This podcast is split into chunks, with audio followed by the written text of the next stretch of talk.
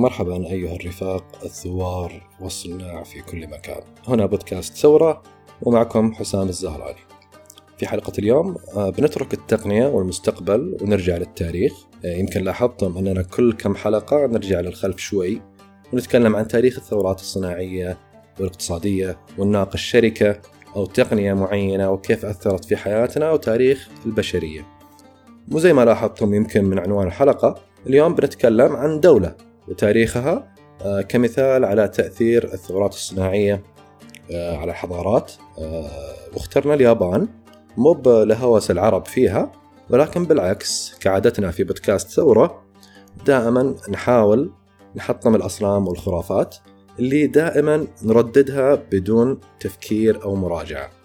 في هالحالة أسطورة اليابان، كم مرة سمعت واحد يقول لك جملة في كوكب اليابان؟ هالجملة أنا شخصيا تجيب ريح موضة، خصوصا أنهم يرفعون اليابان لدرجة تجيب للمستمع إحباط، وبسرعة يتحول النقاش لجلد الذات زي ما يقولون، وبدال ما تلهم الشخص الطموح والحماس يتجه مباشرة إلى الاستسلام، وكيف أننا ما عمرنا راح نوصل للي وصلوا له.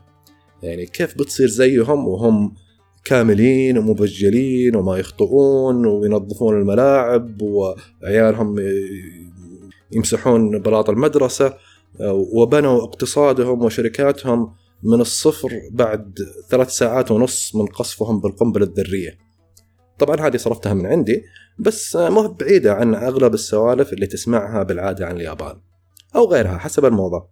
عندك دائما تسمع نفس الأقاويل عن سنغافوره ولا ماليزيا ولا تركيا حسب الخلفية الفكرية الأيديولوجية للمتحدث. عموما ما ودي أطير في المقدمة، أطمنكم ما راح نحش في اليابان ولا ننتقص منهم، بس حبينا نتكلم عن نقطة مفصلية في تاريخ اليابان قليل ما تذكر، شخصية هي محورية دائما تذكر في الإعلام وكتب التاريخ في الغرب وفي اليابان، على المستوى العربي نادرا أو ما سبق لي أن سمعت. هالشخصية نقلت اليابان من دولة معروفة بالمنتجات الرخيصة والرديئة ونقلتها لمصاف الدول الصناعية العظمى، مما جعل الاقتصاد الياباني هو الاقتصاد الثاني بعد أمريكا لفترة طويلة جدا، حتى مؤخرا نازعها المركز الاتحاد الاوروبي ومن ثم الصين مؤخرا.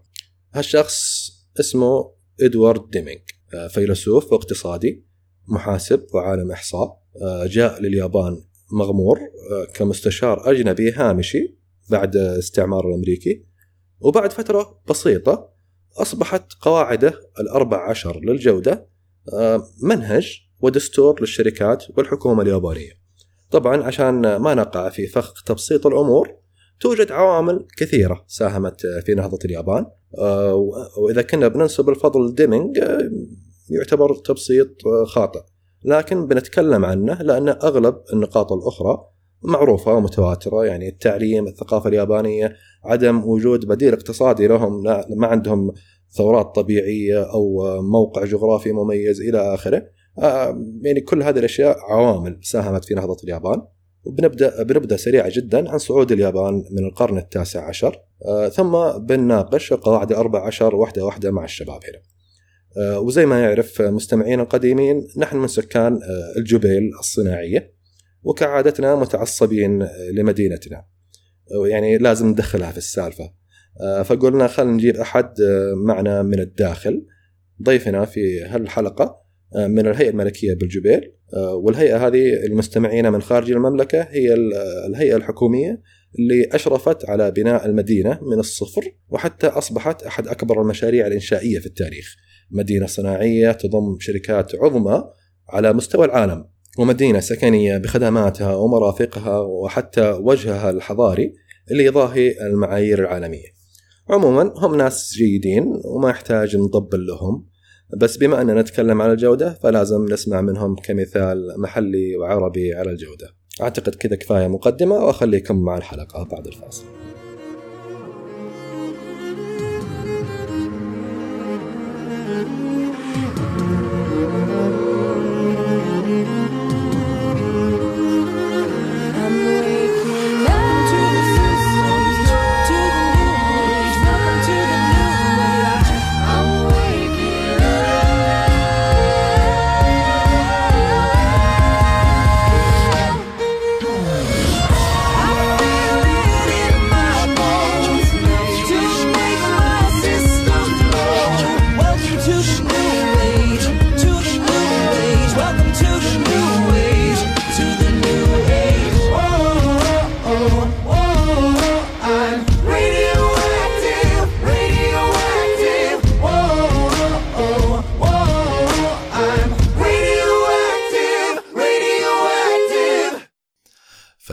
معنا في الحلقة هذه كالعادة مهندس منذر رضي. الله حياك الله حسام. الله يحييك. عبد الرحمن الحربي. حياك الله مهندس حسام.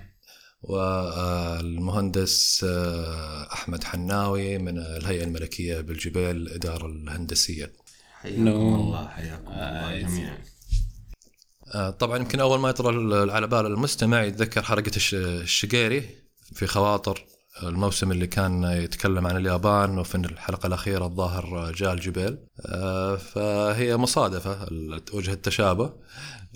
فاللي أوحالي بموضوع الحلقة كانت ورشة أو سيمينار كان في الغرفة التجارية بالشرقية، قدم أحد المهندسين تويوتا وتكلم عن مبادئ الكايزن.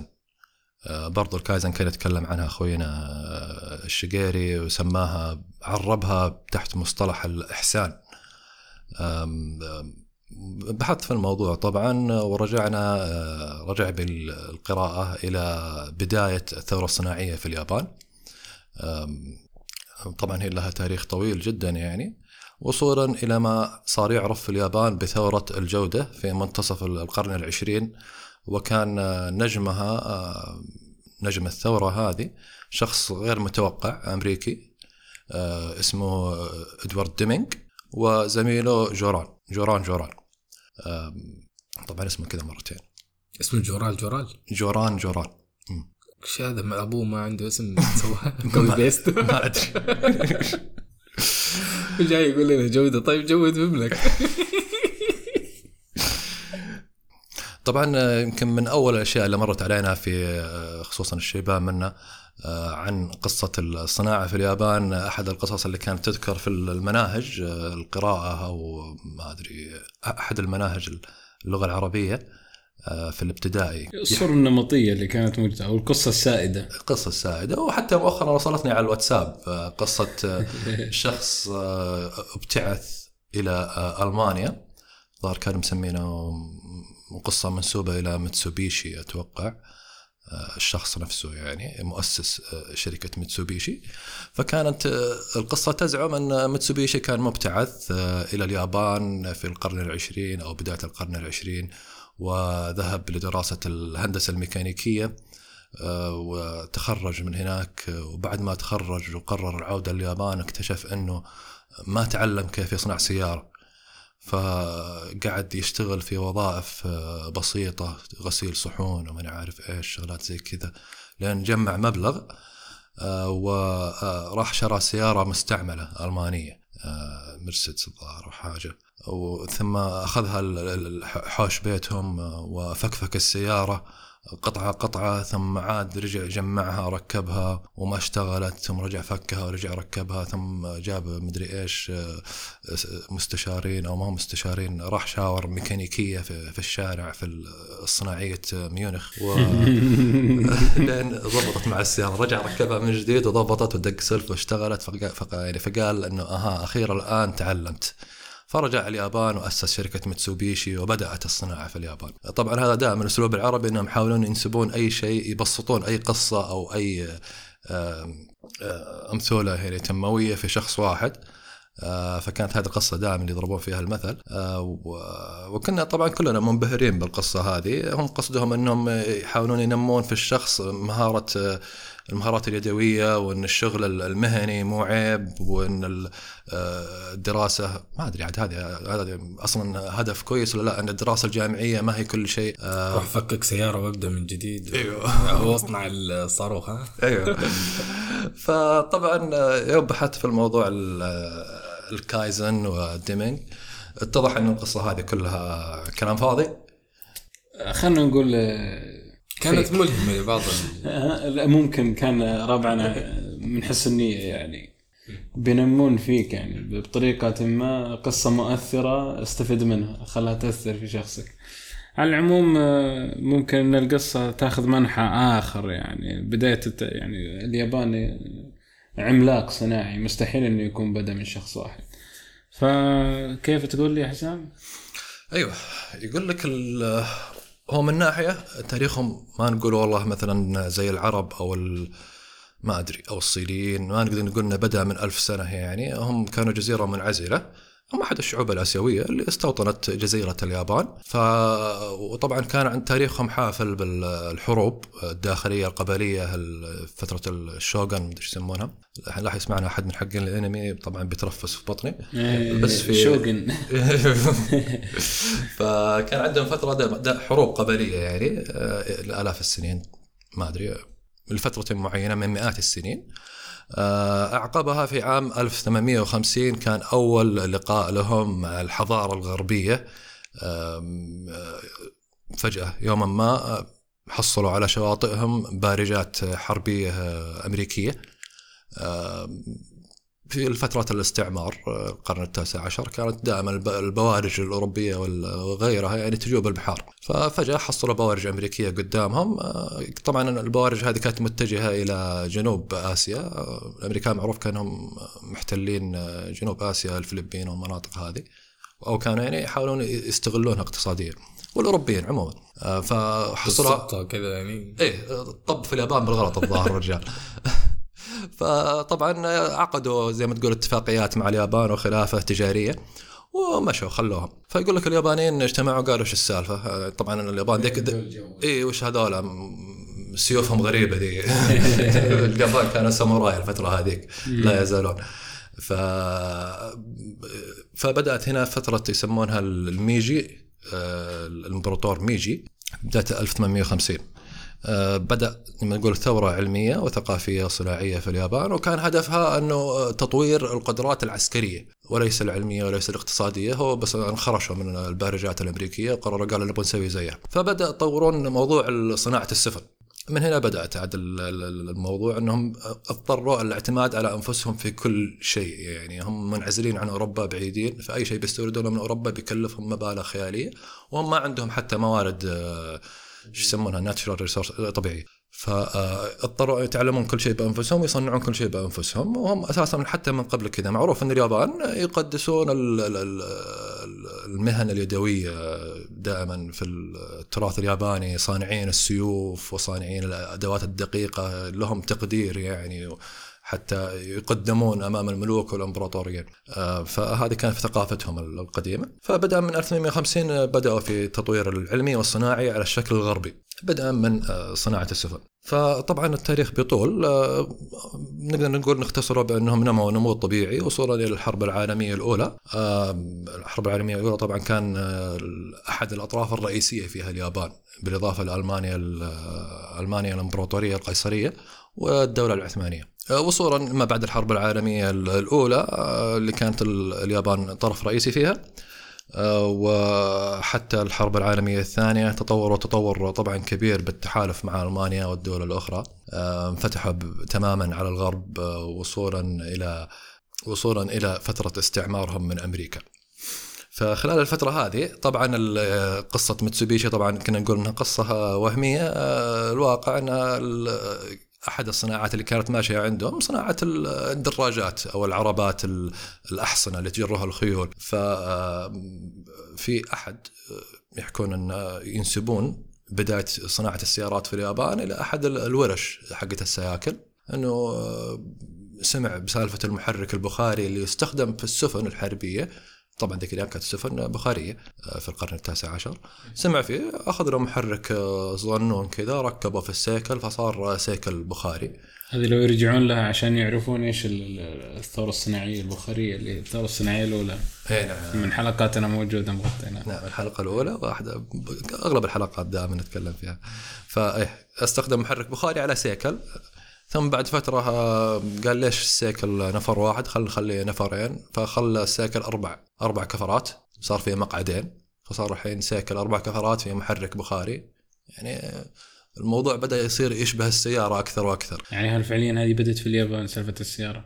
بدأ حتى هم زي ما تقول بدأوا بشكل ما له علاقة في أمريكا, في أمريكا وفورد والباقي شغلهم الحالة. إيه وكانت عبارة عن سيكل من أربع عجلات وليس سيارة. كان ذاك الوقت حتى ما يدرون إنه في سيارات في الجهة الثانية. بالضبط. حتى في الجهة الثانية كانوا يسمونها هورسلس كارج، يعني عربة بدون بدون حصان. فايه طبعا شوي شوي التدريج كالعاده زي اي تطور عادي كان بطيء ومؤلم احيانا. وصلوا سمعوا بعد كذا بموضوع المحرك الاحتراق الداخلي اللي هو محرك السيارات اللي نعرفه الان، اللي هو اكثر كفاءه بكثير من المحرك البخاري. فبس هذه سالفه بدايه اول شركه سيارات في في اليابان، انه استبدل المحرك البخاري بمحرك احتراق داخلي، ومن هنا بدات تنتشر الفكره وتتوسع الشركات.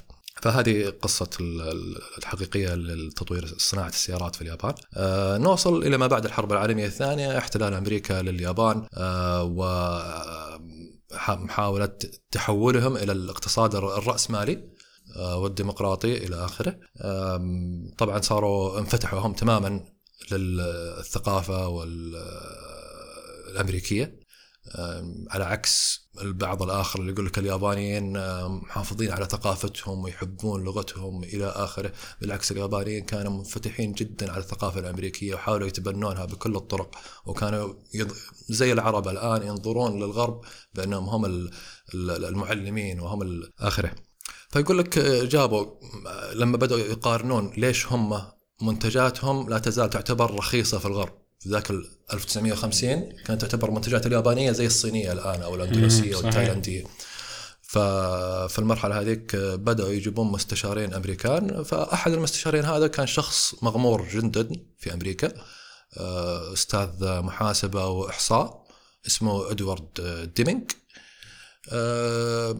تعزل طبعا إدوارد ديمينغ ذا بشكل شخصي ومنفرد الثورة في اليابان وتحويلها إلى الاقتصاد العالمي الحديث، يعني كيف صارت وحش. يمكن هو اللي أسس الدستور حق الدستور الصناعة دستور الصناعة وإنجيلهم وكل حاجة يسمونه.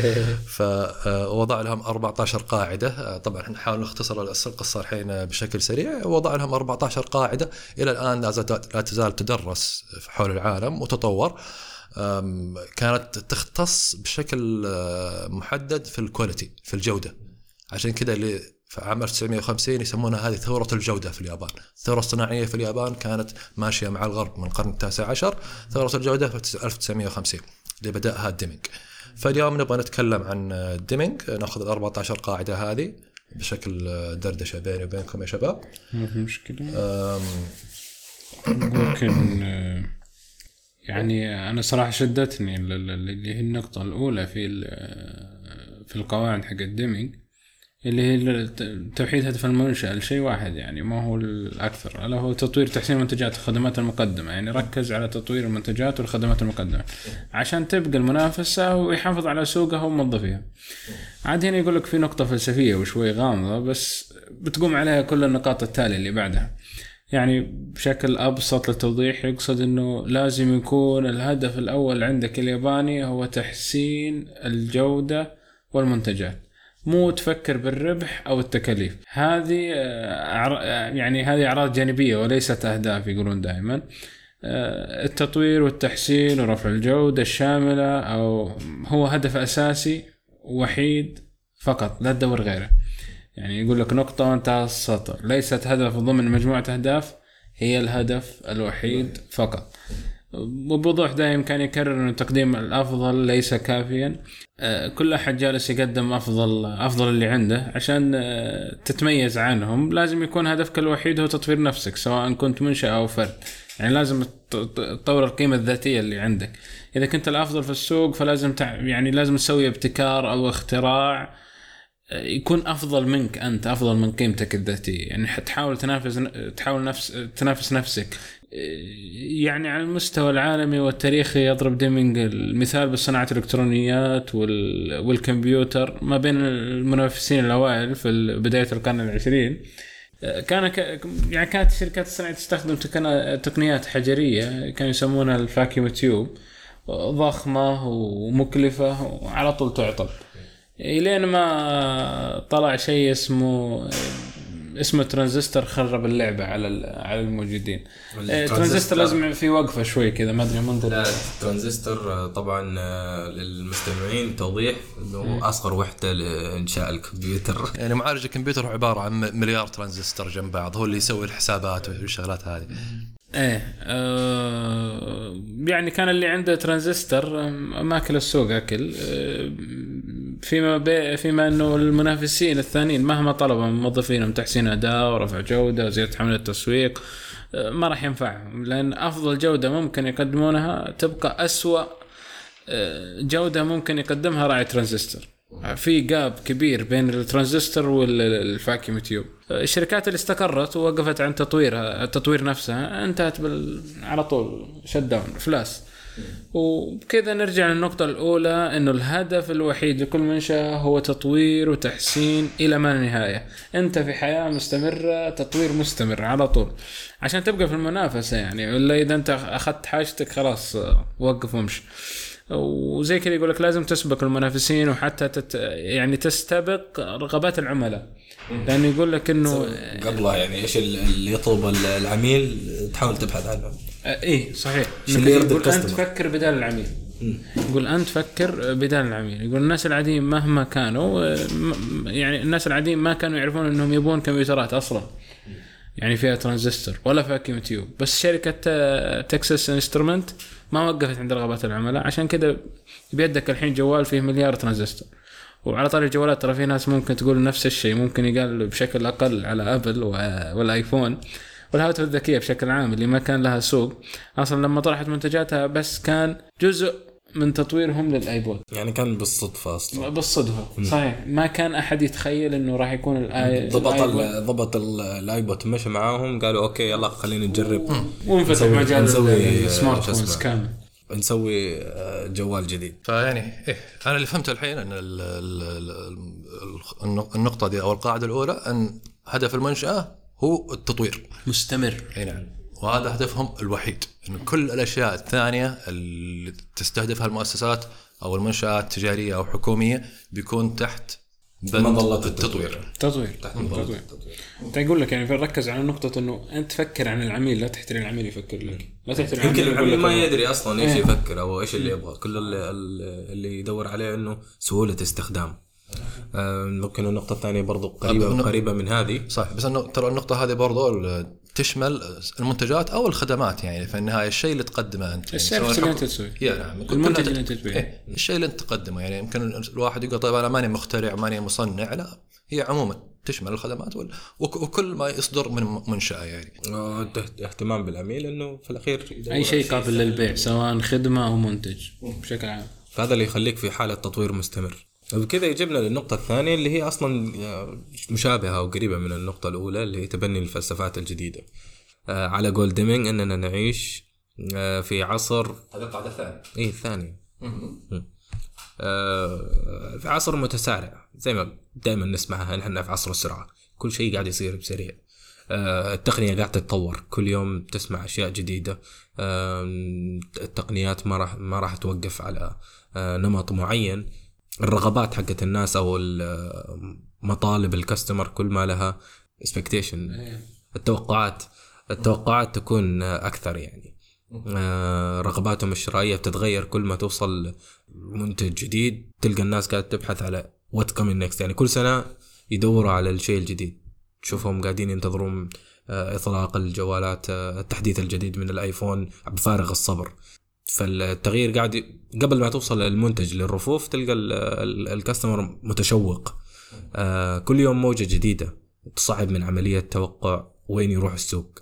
هالكلام نسمعه كثير كل يوم، الانترنت والإنستغرام لعب في عقول المراهقين وكل يوم عندهم صرعة وموضة يعني. مثلا جوجل تسوي لك جوال تركبه في نظارة، هواوي تسوي لك جوال ينصفط وما ادري وين يتركب، وواحد ثاني شركة ثانية تسوي لك جوال يتفكك تقدر تركب الكاميرا على السماعة على تسوي له تركيبه بطريقتك الخاصة يعني. وعندنا مثال يعني من الشركات اللي أصلاً ما كانت تتبنى الفلسفات الجديدة أو ما تركز على التطوير، نوكيا أقدر أقرب مثال. نوكيا الحين وين؟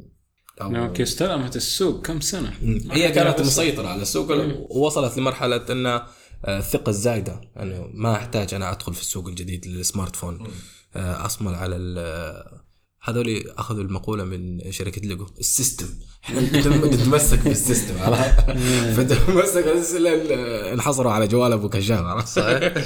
ومع أن نوكيا منتجاتها ممتازة من ناحية الجودة، بس أنهم طرنشوا النقطة الأولى أو الثانية، يعني منتجات عالية جودة ممتاز جوال نوكيا، يمكن حتى أفضل من الأجهزة اللي الآن، بس مسألة التطوير ما كانت راكبة في مخهم. يب. إيه. حاولوا على قارة ديمينغ ما يبغوا يتبنون الفلسفات الجديدة. إيه. صحيح. ماسكين على السوق السوق حقهم، هم مسيطرين، قالوا خلاص خلينا نكمل كده، فلين أنشئ سوق موازي وخلوهم خارج اللعبة. أنتوا خليكم على على هذا ال حاولوا حاولوا في الفترة الأخيرة حاولوا، بس إيه للأسف بعد ما ندقوا على رأسهم، يعني ما حتى إلى الآن مندقين هم إلى الآن مندقين و... لا لا أكل قاعدين يسوون أبديت. صح، الكشاف قاعد ينزل، الكشاف وين يفتوه قاعدين. إيه فعليا، يعني صح، ينزل ينزل ينزل لا استخداماته، لا تستهين فيه، لا استخداماته. الناس اللي في التوقيف ممكن ينفعوا جوال رخيص وصامل بطارية ثلاث أسابيع. أيوة. شوف الهاردوير جودة بس القلب ميت، ما في شيء. آه.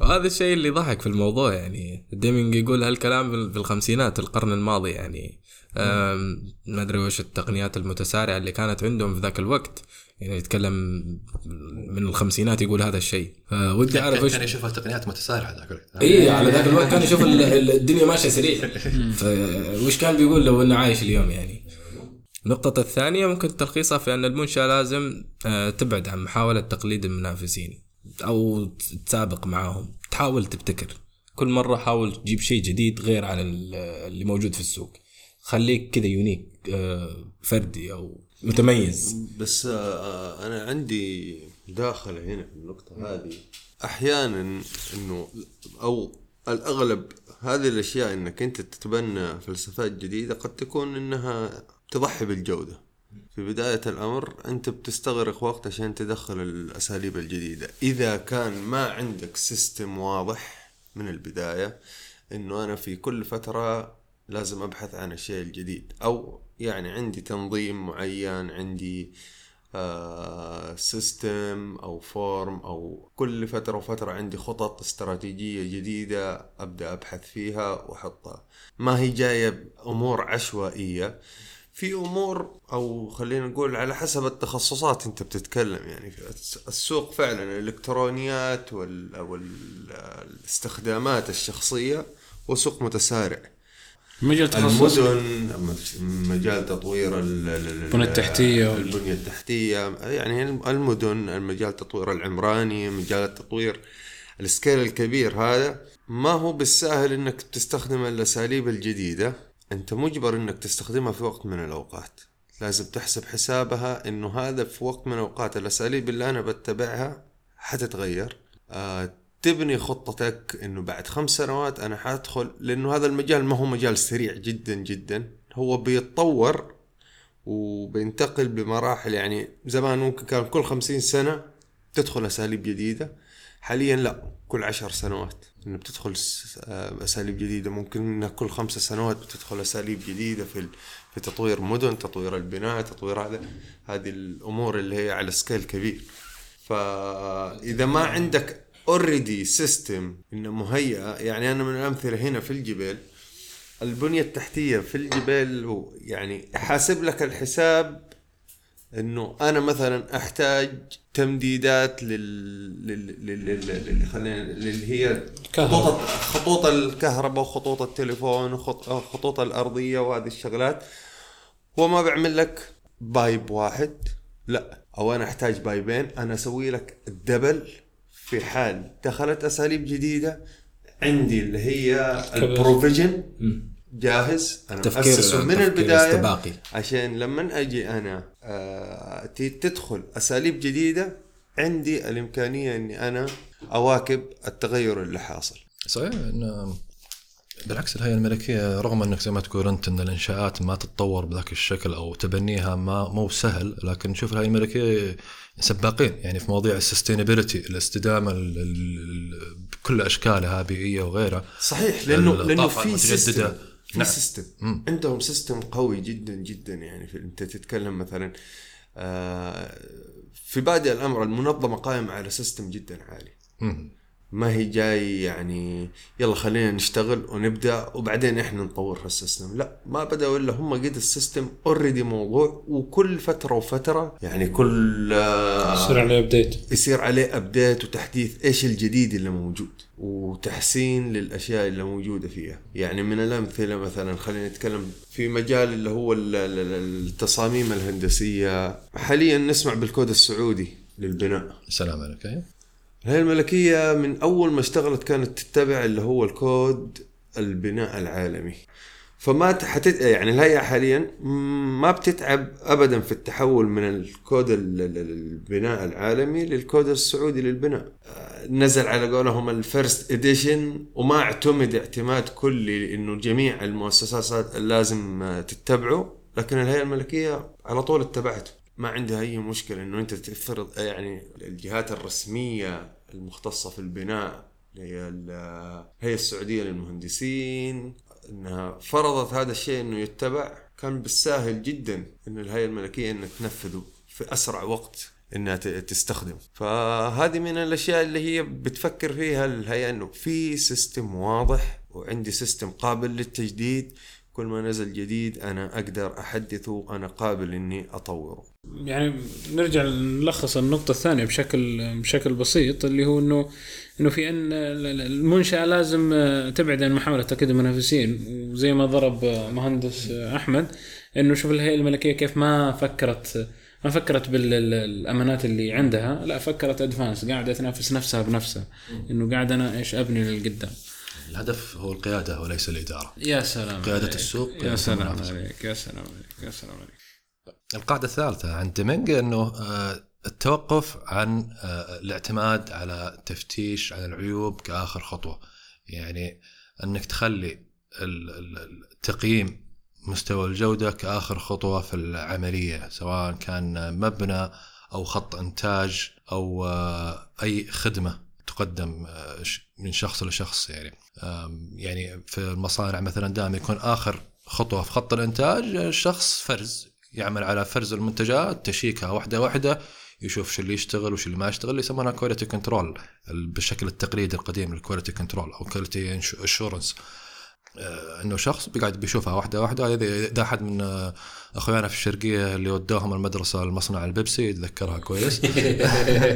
ما كان على أيام الطفولة ما عندنا مصنع بيبسي ودنا في الدمام، فكنا نشوفها في آخر شيء. صدق في واحد هندي بالفعل قاعد والله قدام الغراش وقدام زي حقة الأشعة حقة المستشفيات، قاعد يشوف الغراش اللي فيها شطب اللي ما فيها شطب بعينه، رجال ويشيلها واحدة واحدة. إن دي تي non-destructive inspection. بالضبط، هو هذا ديمينغ قاعد يقول ان هذه الخطوه بالعكس تاثيرها سلبي، انها بتزيد عليك تكلفه الخط الانتاج او العمليه بشكل عام، وان المفروض انك تبني الجوده في العمليه، عمليه الانتاج نفسها او الخدمه يعني من البدايه. يعني زي مثلا لما نشوف ماكدونالدز ولا ستاربوكس، اللي في ستاربوكس ما هو باريستا، ما هو فنان قهوه، تلاقي يا دوب يعطونه كورس يمكن اسبوع بالكثير اقل يا بس انه يسوي لك نفس القهوه حقت ستاربكس كل مره، وليس لانها مثلا تعلم تعليم مطول وليس لانها تدرب، لا، لان العمليه نفسها مبني فيها الجوده، الالات نفسها، خط الانتاج تسمينا خط انتاج انه لا يمكن الخطا فيه. صحيح، الحمار يعرف له يعني بالعرف. ونفس الشيء ماكدونالدز. يعني ماكدونالدز اذا انت عرفت تستعمل المعدات المتوفره عندهم، تمشي على الستاندرد او المعايير حقت ماكدونالدز، راح تطلع في النتيجه متساوية تقريبا. يعني النهاية كل بيج ماك نفس طعم البيج ماك الثاني. صحيح، يعني أنت أصلا هي منطقيا إذا أنت فكرت إنه راح يصير عندك خطأ في ال في الفاينل برودكت المنتج النهائي، المشكلة من الأساس.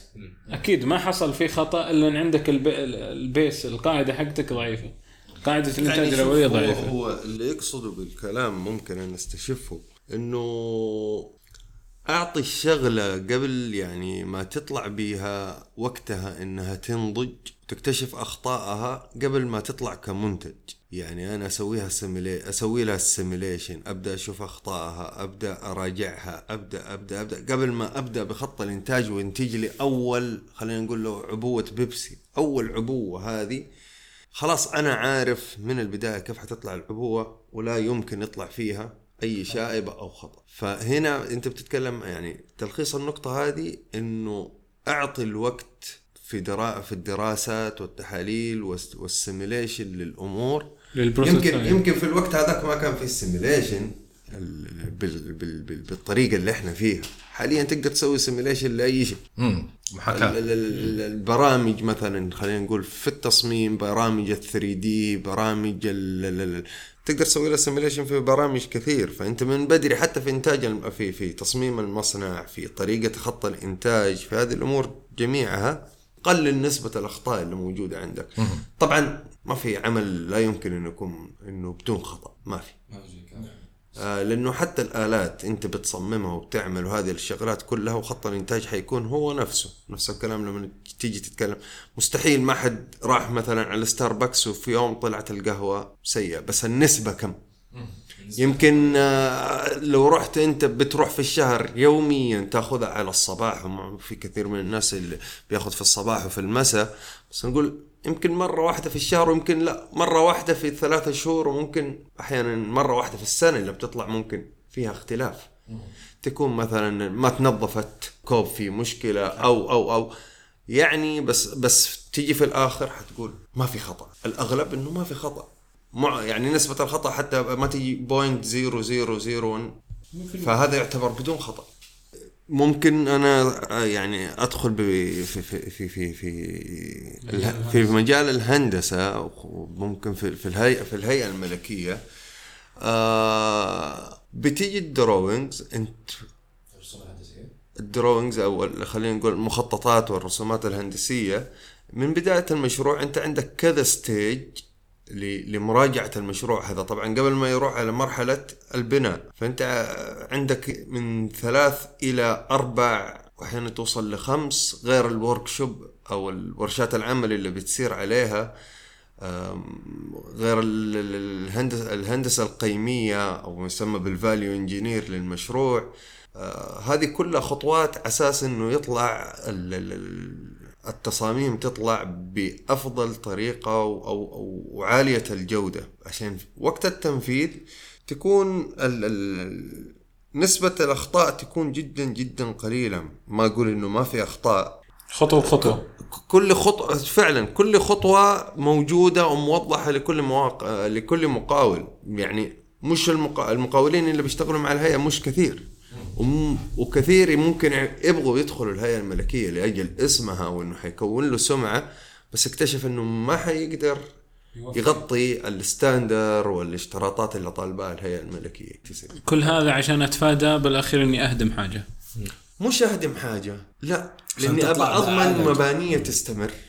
يعني أنت تشوف في مباني ترى حاليا في في الجبل مو مو بعض مباني لا مباني كثير موجودة لها ثلاثين سنة أربعين سنة وتدخلها وتقول لا هذا مستحيل له ثلاثين سنة. صحيح. يعني حتى في تصاميمها إن هي بتسعى إن تكون تصاميمها مهما شفتها في قدم الزمان يعني جات بعد ثلاثين أربعين سنة بتقول لا المبنى هذا ممكن صمم قبل أربع سنوات خمس سنوات من يعني معايير مركزين على هذه الأشياء كثير يعني حتى ما بعد الإنشاء أو حتى في توزيع نعم. المحلات نعم في اشتراطات لا صحيح. مو أي مكان تجي تفتح فيه مثلا بقالة حلاقة يب هي اللي بتحط لك فين أيوة. الأماكن يعني هذه في إدارة أخرى مثلا إدارة التخطيط العمراني مسؤولة عن الديستريكت بلان اللي بيسووه للمدينة كامل عفوا مش الديستريكت بلان لكل حي والماستر بلان اللي موجود للمدينة كامل بتحدد في كل مكان فين المناطق السكنية فين المناطق الخدمية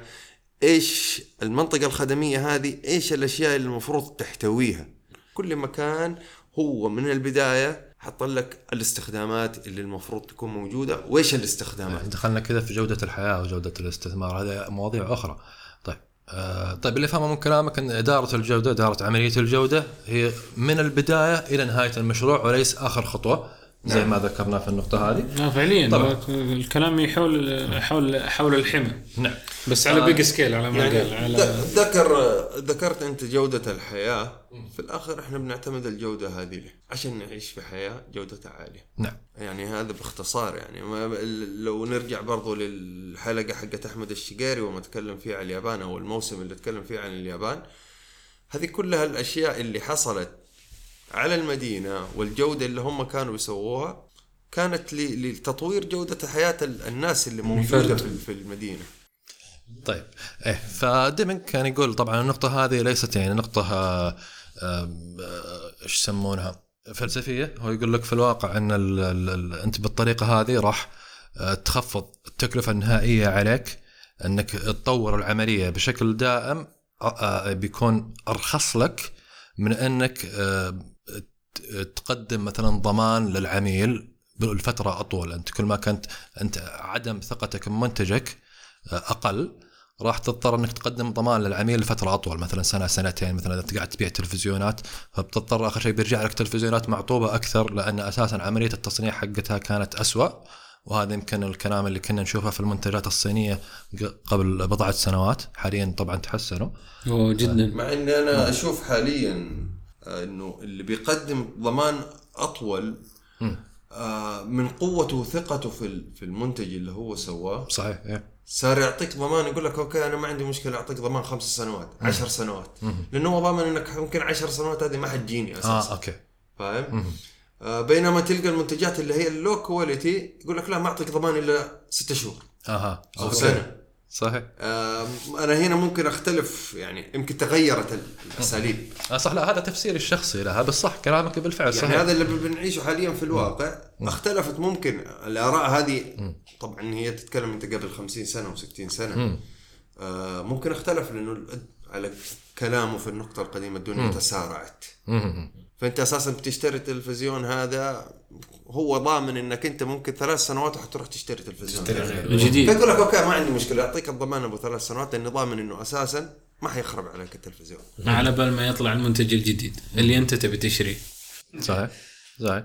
طبعا بالإضافة لأن مثلا حتى لو كنت بتبدل للعميل المنتجات الخربانة، أنت في الأخير بتخسر ثقة العميل، وبالتالي بتخسر جزء من السوق اللي أنت قاعد تستهدفه. القاعدة الرابعة دوحة. النقطة الرابعة الابتعاد عن المورد الأرخص، ممكن نستبحر فيها مهندس منذر. طيب آه النقطة الرابعة اللي هي الابتعاد عن البحث عن المورد الأرخص، يعني لا تدور على الشيء الرخيص أو التنقل بين عدة موردين على حسب حسب السعر.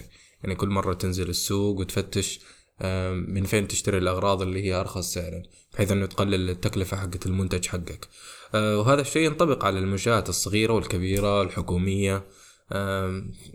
لو نرجع على المنهج حق ديمينغ اللي فرض على الشركات اليابانية، هو الاعتماد على المورد الأفضل، يعني تدور على الشيء اللي يكون الجودة فيه عالية، يعني الأفضل من ناحية الجودة ده. أي من ناحية الجودة تركز على الجودة وتكون علاقة طويلة المدى، يعني توقع معاهم عقود طويلة المدى، بحيث أنه في الأخير هي منفعة متبادلة، يعني الكل بيستفيد، سواء أنت صاحب المنشأة أو صاحب لو قلنا مثلا مطعم أو أو كوفي شوب قاعد تشتري مثلا القهوة من من من مكان معين، توقع مع عقد طويل المدى وتكون جودته عالية.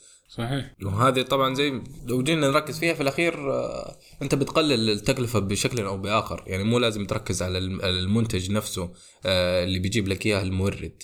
إذا أنت استمريت على نفس الجودة تقلل في التكاليف حقة الصيانة، أنت ما راح ما راح يكون مثلا في صيانة متكررة، ما راح تخسر العملاء، بحيث العميل دائما ياخذ نفس المنتج وبنفس الجودة. ولما تركز أنت على على مورد واحد في الأخير أنت تتطوروا مع بعض، هو راح يحاول يزيد من جودة المنتج اللي قاعد يوصل لك إياه، بما أنك زبون مضمون، وأنت راح تستفيد كل مرة تحاول تعدل في المنتج حقك. يعني أنت ضامن ضامن وممكن ممكن يبحث عن آلات تطوير إبداعية في المنتج مم. نفسه، يكون بينك وبينك بينك وبينه توافق. في الأخير العلاقة بتكون، وخطة التموين نفسه، يعني حتى طريقة التخزين والنقل البضائع، خلاص لما هو ضمن أنه بيكون عنده زبون بيبدأ يحسن من المخزن، يحسن من طرق النقل تصير بشكل احترافي أكثر. يعني مثلا نتكلم عن الأغذية أو حتى مثلا المواد الطبيعية، الناتشر ريسورسز، يعني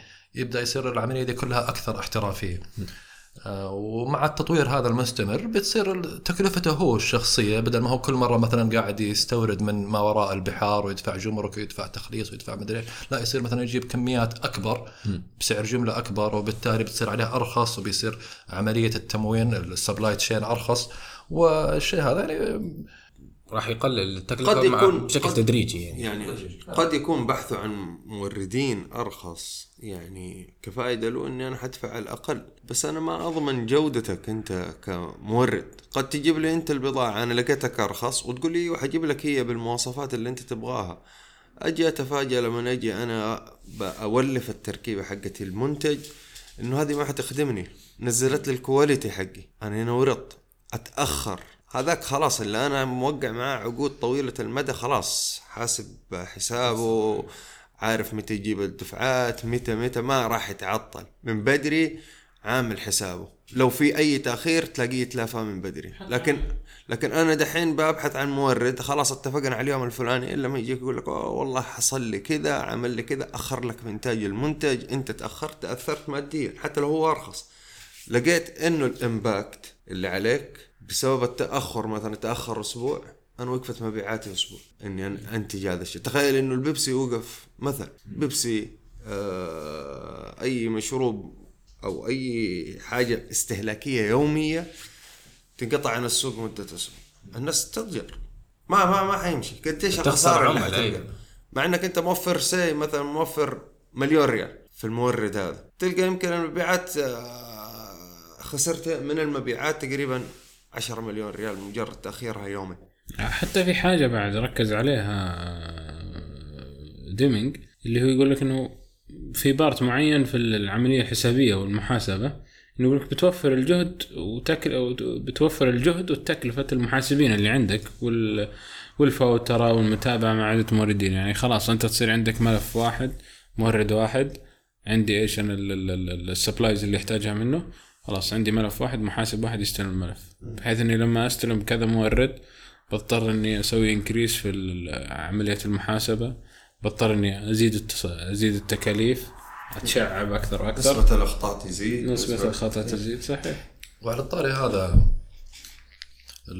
برضو انا اللي كنت فاهم ان الهيئة الملكية يعني ما ياخذون اي مقاول، يعني مناقصات ما يدخلها اي مقاول، يفضلوا مثلا اللي عنده خبرة سابقة معهم، حتى الظاهر في برنامج تأهيل للمقاولين. آه طبعا الملكية في مسألة المقاولين هي زي زي أي مؤسسة حكومية، قطاع حكومي، عبارة عن مناقصات بتنزل بيتقدم فيها المقاولين، بس اللي يميز الهيئة الملكية لها اشتراطات في قبول المقاولين. يعني أوكي أنت جبت اللي هو أقل سعر كمقاول، طيب أوكي يفترض على نظام المناقصات الحكومية أن أنا أقبلك، بس في حاجة معينة الهيئة الملكية تعتمدها يسموها التكنيكال ريبورت، التقرير الفني، التكنيكال ريبورت هذا، بحيث أنه إيش راح بت... تسوي في المشروع، مو إيش هتسوي في المشروع، بتقدم لي جميع الدوكمنت اللي عندك من فورمات، بأبعث من أنتدب من عندي مهندسين ثلاثة أربعة من كذا إدارة يروحوا ل... تجيب لي المواقع اللي أنت قد اشتغلتها، خبرات سابقة، إيش في شيء تحت الإنشاء، إيش في شيء تم إنشاؤه، عشان أنا أشوف الكواليتي عندك وقت الإنشاء وبعد الإنشاء. إلا إذا هو كان مثلا واحد من المقاولين اللي أوريدي شغال معهم, معهم يعني هو أوريدي ماسك مشروع ودخل على مشروع ثاني، خلاص أنا عارف المقاول ذا، يرجعوا للريبورتات اللي عندهم. بعض المقاولين خلاص استبعدوهم. إيش طب ننتقل للنقطة الخامسة. م. النقطة الخامسة هي تحسين تطوير عمليات الإنتاج والخدمات. يقول لك هي مهمة مستمرة بتؤدي لاحقا لزيادة الإنتاج وخفض التكلفة. يعني يمكن تحسون نفس الكلام من القاعدة الأولى لديمينغ، بس للتوضيح في النقطة الأولى كان يتكلم عن تطوير المنتجات والخدمات بشكل كامل، إنه يكون هدفك هو تطوير المنتج الكبير القادم the next big thing. أه بس في النقطة هنا الخامسة يتكلم ديمينغ عن العمليات اليومية على خط الإنتاج أه أو في مكاتب التوزيع أو المبيعات، أه أن العمل على تحسين الجودة والإجراءات عملية مستمرة، أه يعتبرها هو البديل لمحاسبة الموظفين، أه وهذه نقطة دائما يتكلم عنها ديمينغ، إنه لازم تلغي العامل البشري، إنك أنت ترفع ترفع الجودة بتحسين العملية وليس أنك تجلد الموظفين حق غيرك. وبرضه يقول لك أنك ما تضع لهم أهداف محددة يومية. مهمة الإدارة أنت كقائد أو مدير هي تطوير العمليات بحيث يحقق الموظف الهدف منه بدون أي ضغط. هذا هدفك هنا، هذه النقطة هذه هو هذا المعنى فيها. ويؤكد أنه في حالة وجود خطأ أو تقصير فيعني اللوم يقع على الإدارة على المدير وليس على الموظف في الخطوط الأمامية. إنه فعليا النقطة هذه مهمة، إنه يقول لك يعني مثلا أنت كإدارة المهمة الأولية عندك اللي هو تطوير البروسيس. اللوم دائما إذا صار في مشكلة تصير على البروسيس ما هو على الليبر أو الموظف. الموظف اللهم مثل ما تقول وظيفته كمراقب، وظيفته كمراقب الموظف. فدائما إذا حصلت أي مشكلة المشكلة تصير من البروسيس. البروسيس من اللي مسوي البروسيس؟ المشرع. المشرع هو اللي باني لك الخطة كاملة، فلازم تراجع أنت الخطة كاملة. كإداري أنت مهم جدا أنك تراقب الخطوات ما تراقب الموظف. طيب، والعملية هذه يقول لك تعتمد على الإحصاءات، على علم الإحصاء. يعني في الأخير هو خلفيته محاسب وخبير في الإحصاء، عنده دكتوراه في الإحصاء. فيقول لك هذه دائما العملية تعتمد على الأرقام والإحصاءات وليس على التخمينات والاجتهادات الشخصية. يعني على سبيل المثال عشان يكون مثال قريب للمستمع، يقول لك مثلا إذا بياع زهور في بنده مثلا ما قدر يبيع المخزون اللي عنده في موسم معين، الفالنتاين مثلا، استغفر الله. بنده حتبيع زهور يبيعون جنب الخضرة عشان لا أذكر اسمه.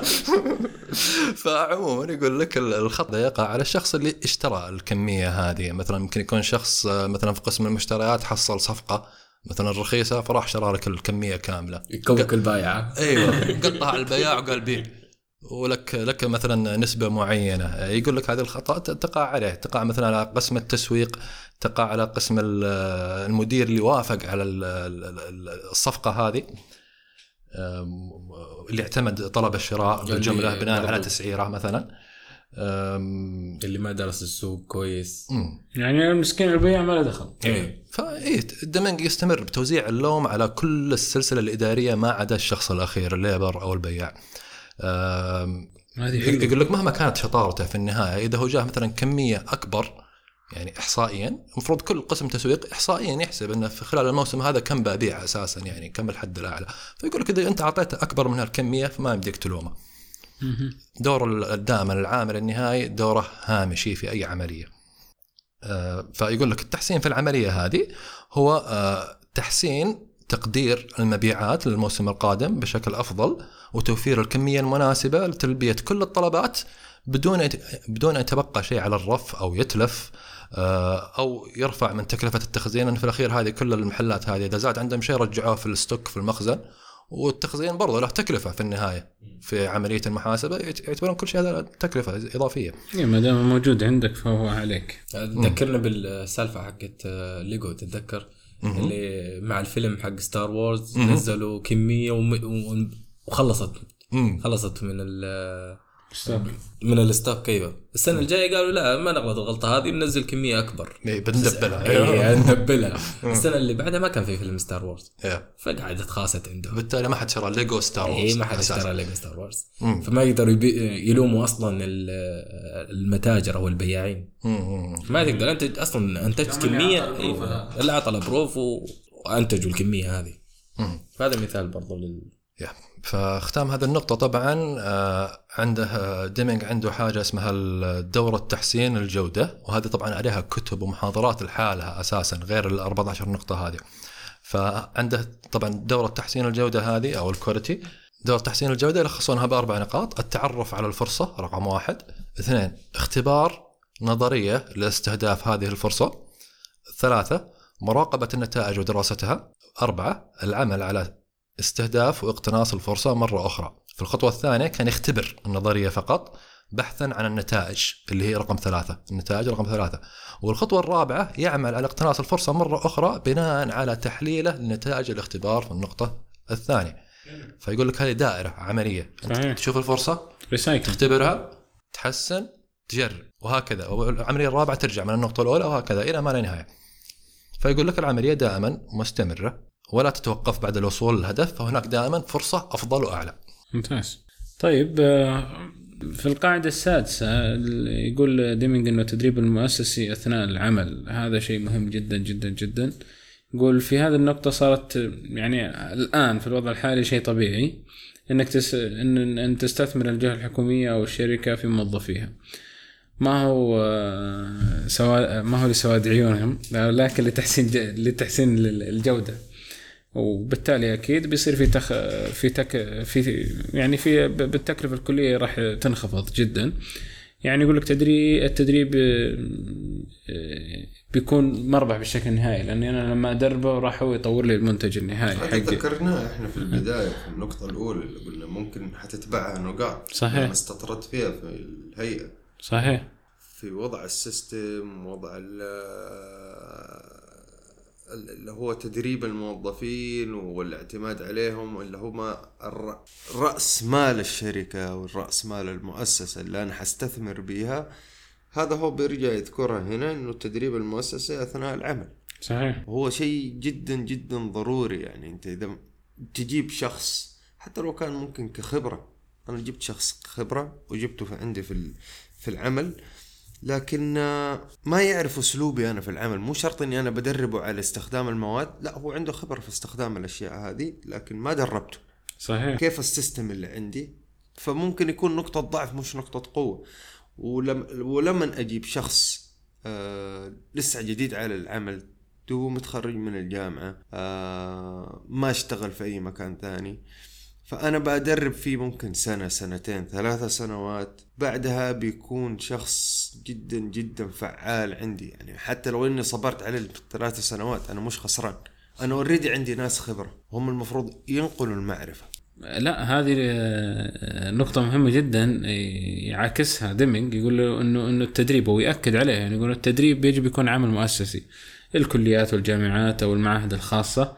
وبرضه هو يحذر بالخط العريض من الاعتماد على الموظف الأقدم إنه يدرب الموظف الجديد. يعني قصدك لازم يكون في جهة في الوسط، وسط جهة مؤسسية، لأن الموظف هو متعلم كيف يسوي شغلته، ما هو متعلم كيف أعلم شغلتي. فاهم؟ يعني سالفة إنه الموظف لازم يدرب اللي بعده واللي بعده لازم يدرب اللي بعده، هذه يتوقف. نعم أتفق. هو ما يدربه، هو ينقل ينقل المعرفة.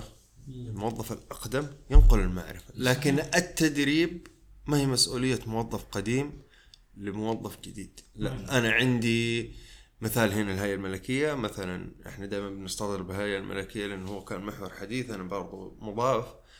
آه عندها معاهد التدريب، عندها مراكز تدريب، مش الموظفين اللي بدربوا بعض، لا في جهة مؤسسة. عندي, عندي أنا مسوي آه مؤسسة كاملة، المعهد التقني بما فيه من مراكز تدريب آه بيدرب الموظفين فيه، غير اللي هو التدريب الخارجي، غير التدريب مع الاستشاريين اللي موجودين. فأنا ما بوكل إنه موظف يدرب موظف، لا الموظف الأقدم ينقل المعرفة، لأنه الشركات اللي هي بتدرب ما حتعطيك المعرفة. صحيح. حتعطيك كيف أنت يعني كيف تعرف البروسيس وتقوم فيه في مجال الخبرات، يعني الخبرات اللي هي موجودة. هذه ممكن قصد ديمينغ هنا. من اللي شاف المقطع اللي قبل فترة نزل كذا وانتشر في الواتساب وتويتر والانستغرام اللي هو يعتمد عليه يعني بشكل مباشر ديمينغ هنا، يعني يقولك ما ينفع انه الموظف القديم يدرب الجديد واللي بعده واللي بعده واللي بعده كذا. ليش؟ انه يقول يعني في مثل يقول لك الانجليزي يقول لك دائم بيضيع شيء بالترجمة. هذا مهم جدا ان ناخذ بالحسبان. زي كلمه تبلكه. لا لا لا بعيدا عن هذه، بعيدا عن هذه. في المقطع اللي انتشر اللي كان يقول حاطن عشرين واحد كطابور كذا وكل واحد ما يشوف الثاني. فهمت؟ اي عرفت هذا إيه. حق التجربه. ايوه يشرح تجربته حقت إيه. قياده الدراجه. إيه. طق واحد طق واحد اول واحد طقه التفت عليه وعلم الحركه، قال علمها اللي اللي وراك، طقه وعلمها الين ما وصل العدد عشرين. هذاك كان يقول دراجة ورقم عشرين قاعد يدق تحية عسكرية. ففعليا صار في شفت كبير جدا في في العملية هذه.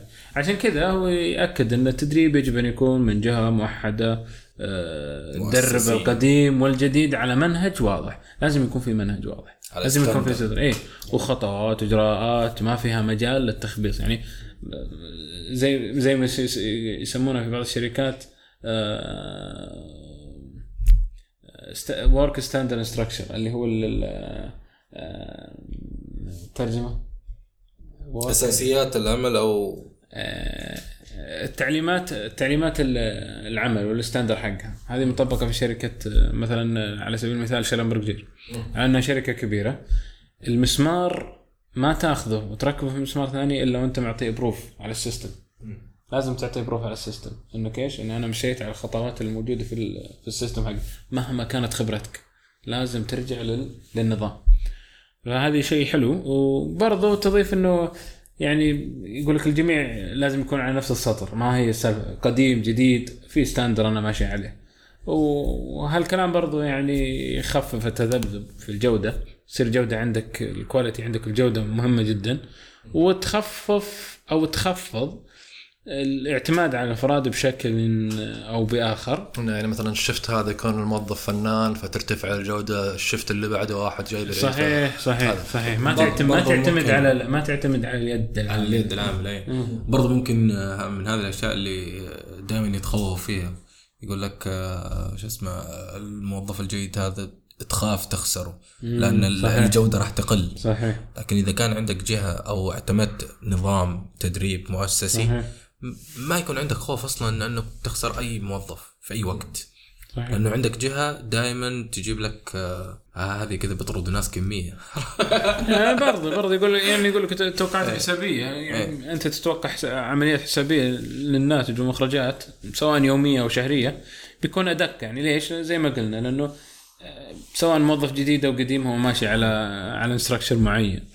ولكن العملية العملية اللي أنت شغال عليها مقننة مقننة بإيش؟ مقننة بستاندر معايير، المعايير هذه لازم تمشي عليها حبة حبة. طيب كيف مشتركة بين الجميع؟ كيف ممكن نتفادى هذا الشيء؟ يعني مثلا عندك أنت الحين مطعم معتمد على طباخ شيف معين، كيف آه تتفادى هذا الشيء؟ ممكن ممكن معلش يعني كوكولا ترى وصفتها إلى الآن موجودة. مم.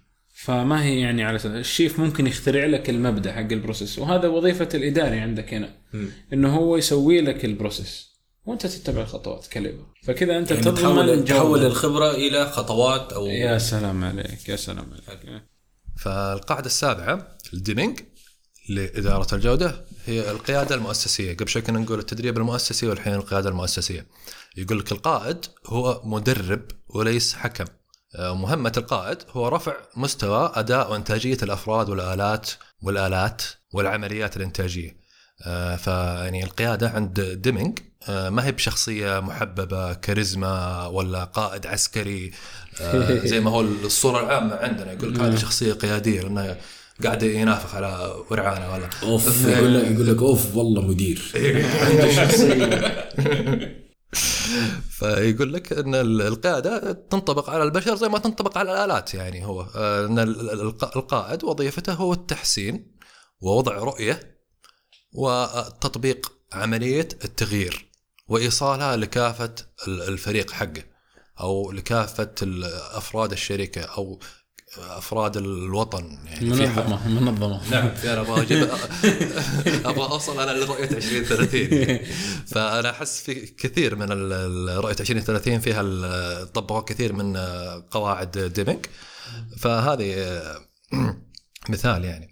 ويقول لك على الجهة الأخرى القائد يعني مهب شخصية عسكرية أو بعبع، مهمته تخويف الموظفين أو وضع تقييم سنوي لهم وتوزيع الخصميات. القائد هو اللي يشوف الخلل ويبحث عن حله بدلا من أن يلوم موظف أو قسم معين بالتقصير. وهذا الشيء كررنا عشر مرات الحين في الواقع، دائما يركز على أن دور الأفراد هامشي، تغيير الأفراد أو مجازاتهم لا يقدم أو يؤخر. العيب دائما هو في المنظومة والعمليات التي تنطوي عليها هذه المنظومة. فإذا كنا بنتكلم مثلا عن تسويق منتج، العيب دائما في المنتج أو السعر أو الحملة التسويقية وليس في موظف المبيعات. إذا نتكلم عن خط إنتاج أغذية، العيب دائما في الوصفة، مثلا إذا كنا نتكلم عن خط إنتاج كيك مثلا أو المعدات أو في نظام التحكم بالجودة. ومفش في العمليات الليبر اللي شغالين على خط الانتاج وعلى هالمنوال. هالكلام طبعا ما يعني احتقار العمال او الموظفين او اليد العامله، بالعكس يرفع عنهم المسؤوليه، في نفس الوقت يطلب منهم التركيز على الاحترافيه والمهنيه العاليه في العمل، وان هذه مهمتهم الاولى. يعني خلهم يكونوا فخورين بعملهم وانهم مبدعين فيه، بدلا ما انك تخوفهم من انهم يسوون مشاكل او تقع عليهم اللوم في اي مشكله. صحيح. فيقول لك هذه مهمه الاداره العليا، هم اللي يتحملونها. طيب القاعده الثامنه، التخلص من ثقافه الخوف والتخويف. يعني آه الخوف ليش؟ طيب التخلص من الخوف والتخويف، يقول لك الخوف يقتل روح الانتماء لدى الموظف. آه راح يخلي الموظف دائما يحاول يتخلص من مصدر الرعب، هذا الشيء اللي خوفه راح يحاول يتخلص منه، حتى لو كان المدير آه دائما حيحاول بقدر الإمكان يسكت المدير، يخدره، آه يخدعه، يلعب عليه بشكل ما، بحيث أنه ما ي... ما يتجاوز عملية الخوف، إيه، علشان لا يصير عليه شو اسمه التهديد اللي قاعد قاعد يصير له، عشان يفتك من شره، يفتك من شره، عشان لا يصير لا يخصم عليه، التقييم السنوي يقلل من التقييم السنوي حقه. على قولة هذاك سلك لو يتسلك، سلك، حاول انك خارج نفسك خارج. يعني مثلا اذا كان المطلوب من الموظف انتاج مئة قطعة يوميا، المدير طلب منك أو المشرف طلب منك بقدر الإمكان سلم لي مئة قطعة، فأنت بتحاول بقدر الإمكان تسلم الشيء اللي مطلوب منك علشان لا يخصم عليك، علشان علشان ما تلقى العقوبة ما تلقى العقوبة فبيكلفتها ويسلم العملية هذه. بعد بعد فترة راح تتفاجأ أن كل العبوات أو القطع اللي سلمتها صار فيها عيوب، الجودة ما هي واحدة. طيب كذا الموظف خلص الشغل حقه، سلم المية قطعة واختفت مع الماركت، يعني ما ما يندرى مين اللي ذاك اليوم كان مخبط. فراح ترجع أوكي كل واحد والله مو أنا والله مو أنا والله مو أنا، عرفت؟ فالمدير اللي دائما يعطي الانطباع أو يخلي العمال في مصدر خوف أو دائما يحسسهم أنهم ما هو بكفو، راح يثبتوا هذا الشيء ويثبتوا لأنهم فعلا ما هو بكفو، عرفت؟ طيب ايش اسوي اذا قلت انا مثلا ما اخوف العمال او احط لهم عقوبات؟ ايش اسوي؟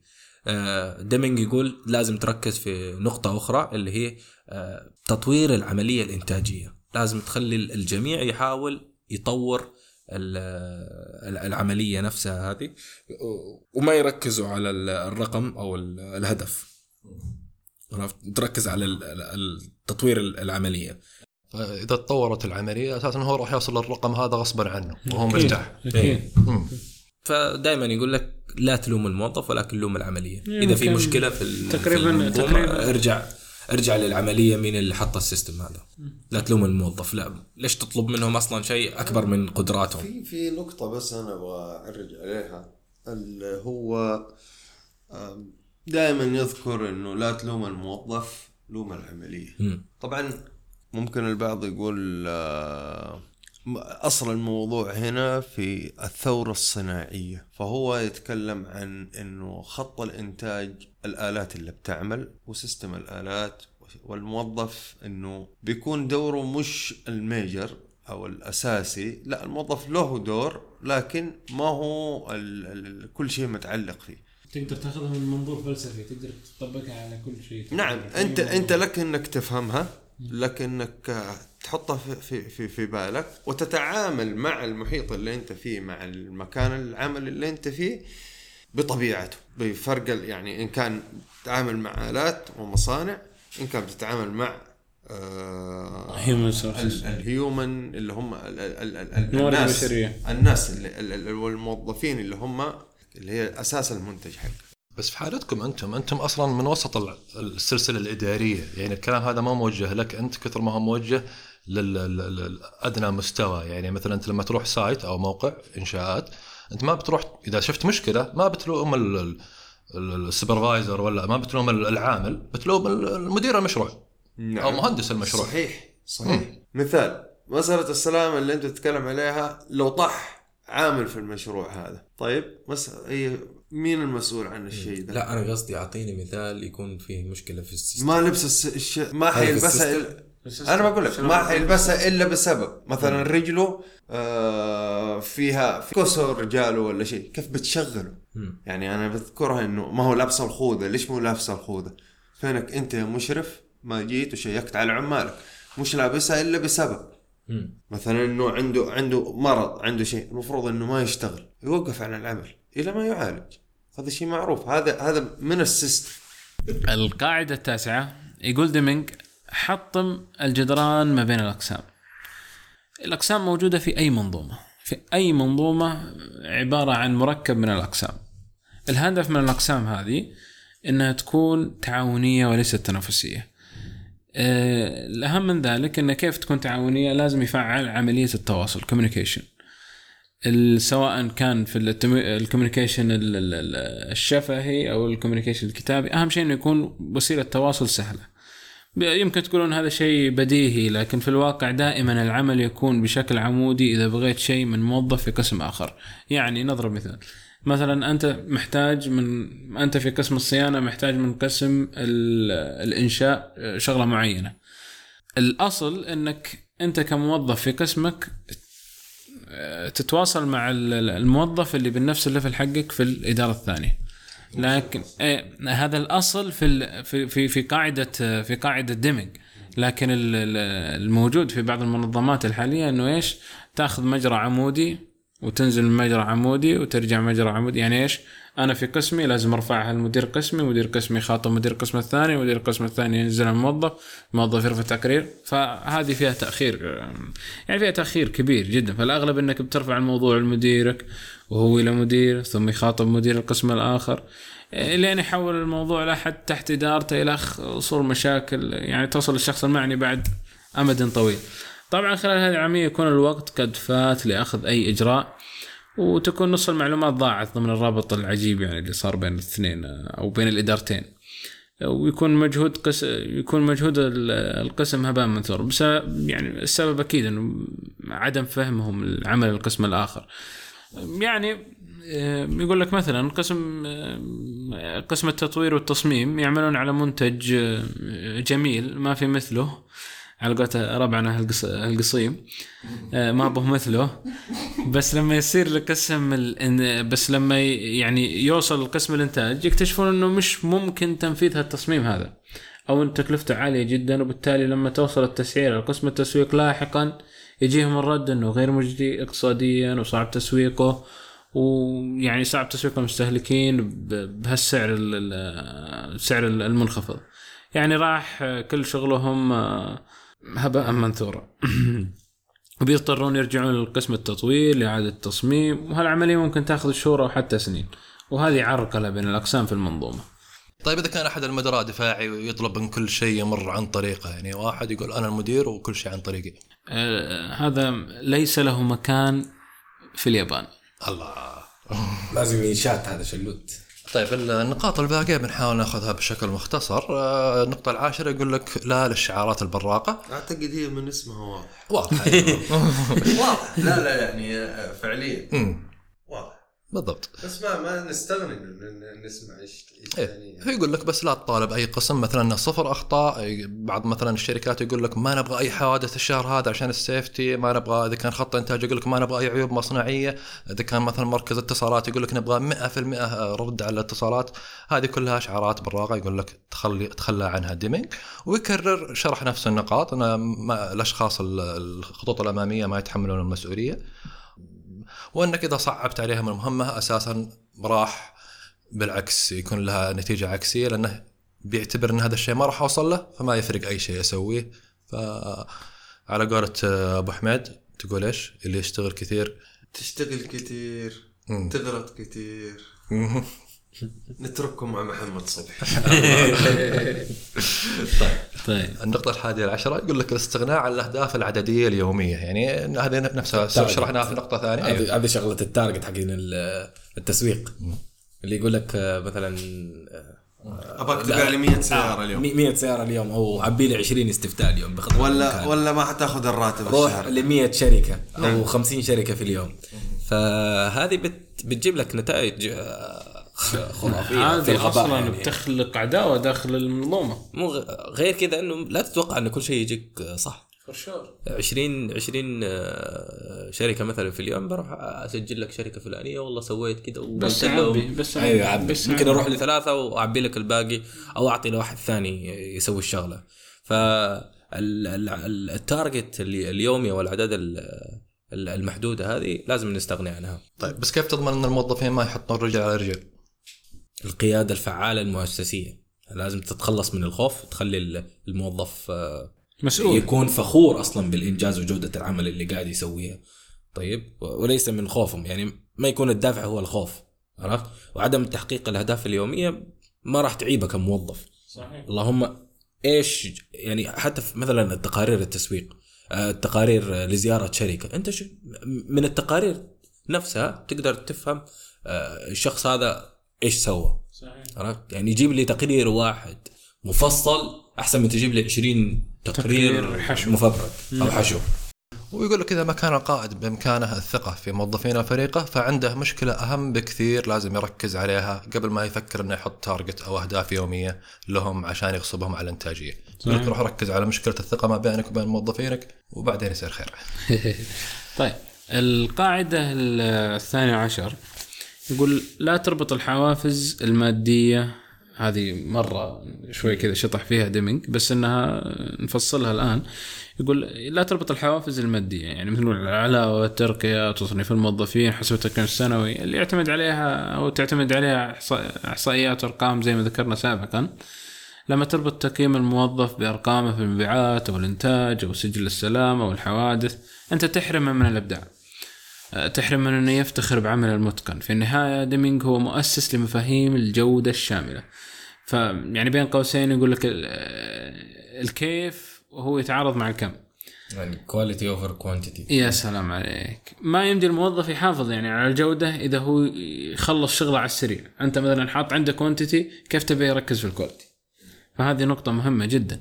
ف عشان ياخذ تقييم سنوي اعلى وبالتالي علاوه ترقيه وغيره، وهالنظام المتبع في اكثر الشركات تقريبا تربط العلاوه والترقيات بناء على ترتيب الموظفين حسب التقييم. اعلى موظف بياخذ علاوه كامله، الفئه اللي اقل نص علاوه، والقاعمه ياخذون علاوه شو اسمه على الصفر، وممكن ياخذون الدار بعده ممكن الدار بور يلا فصل مع السلامه. فيشرح ديمينغ هالشيء هذا بانه هالطريقه تخلي عن مصلحة الموظف إنه ما يساعد اللي أقل منه. إذا زميلي جايب العيد فهذا شيء من مصلحتي لأنه بيطلع شكلي أنا أوكي. هذا اللي يقول لك تخلق عداوة داخل المنظومة، عداوة مبطنة. يعني الواحد يقول أنا إيه. بضمن تقييمي يكون أعلى من اللي جنبيه. إيه لأن تقييمي نسبي، من تقييمي نسبي من أسوأ موظف لأفضل موظف. فما راح أنت ما راح ما في ستاندر معين يعني, يعني إنك تفضل بين الموظف والموظف، لأنه بيدخل فيها العاطفة، بيدخل فيها خاصة في الوضع في وضع في وضع العرب بشكل عام العاطفة لها دور كبير. فيعني يقول لك إنه في نفس الوقت تقييم الموظفين بهالطريقة ما يعني أي شيء. الشيء الوحيد اللي يعنيه هو إن الموظفين مستوياتهم متراوحة، مستحيل كل فريق يحقق نفس رقم المبيعات بالضبط. في النهاية واحد بيكون أعلى واحد واحد أقل، وممكن ممكن إيه؟ وممكن يكون السبب يعني ما ينفعك وما يدل على كفاءة، يمكن جت مع صدفة، يمكن في عميل جاء طلب منه كمية أو حقق يعني إنتاج أعلى في نهاية السنة لأنه ما أخذ إجازة. زي بعض الناس يقول لك أنا ما عندي شغلة ما بأخذ إجازة، في آخر السنة بيطلع هو أرقامه أعلى، بس مو شرط إنه لأنه هو أفضل، بس مصلحته إنه إنه بس أنا في نقطة يعني في هذه النقطة معلش بالنسبة إنه التقييم السنوي لما بيقول لك ما تربط الحوافز المادية اللي هي بأداء الموظف آه يفرق من قسم لقسم.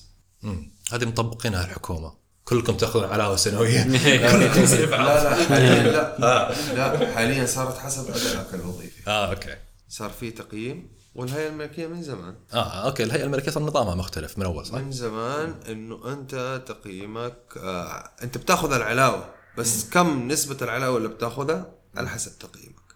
لكن أنا أشوف إنه هذه تفرق إنه من قسم لقسم. في أقسام المبيعات نعم آه ديمينغ إنه صادق في هذا الكلام، إنه هنا حخلق علاوات. أنا ممكن أسرق زبون زميلي. يعني هتلقى هتبدأ الحزازيات وحتصير مشاكل وعدم التدريب وكل ما ذكرتوه ممكن يصير. لكن طب إذا كان يعني كيف حقيم كيف إن الموظفين اللي عندي اللي أهم اللي بيشتغلوا كقيادة كيف تكافئ المحسن قصدك وياخذوا منه؟ إيه لا هو ترى نقطته هنا إنه مو إنك ما تعطيهم، بس يقول مو بالأرقام، يعني لا تخليها بالأرقام، خلها بجودة العمل بالإبداع الموظف. طبعا هو فكرته مثالية تماما، بس في في نقطة م. ترى مفهوم الجودة على مستوى العالم ككل هو في مثلث جودة آه يعتمد على ثلاثة أشياء: ال ال ال المال والوقت والنطاق أو أو الجودة في العمل. هي هذه مثلث الجودة اللي أنا بتكلم عليه، اللي هو ال ال ال إيش إيش هي معنى كلمة الجودة اللي بتطالب فيها. طب أنا ممكن أهتم بالجودة وأخذ وقت، يعني لما مشروع لازم ينجز في سنة أقول لك عشان الجودة لا يصير سنتين. هل هذه ما حتأثر علي ماديا؟ ما حتزيد من التكلفة؟ ما ما طيب عشان الموظف يطلع لي بالجودة لازم أعطي له الوقت الكافي اللي هو يحتاجه. لا، حتى أنا كسيستم، أنا كإداري، أنا عندي أوقات لازم أكون عارف الأوقات الرزق الأوقات السليمة اللي مفروض المشروع، مو على حسب مزاج الموظف إنه هو يقول لك لا أنا ما أقدر أشتغل المشروع هذا في سنة، لازم أشتغله في سنتين، مع إنه فعليا لما تيجي تحسب أرقامها قد المشروع هذا يعتبر إنه سنة زيادة عليه. فهنا برضو هذه نقطة لازم إنه ينظر لها، إنه الجودة فيها عامل ال ال ال الوقت جدا مهم.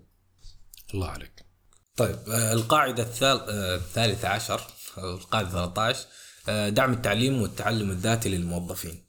يعني عندنا في النقطة السادسة تكلمنا عن التعليم والتطوير، بس كان في سياق محدود للمهارات اللي اللي تتطلبها الوظيفة.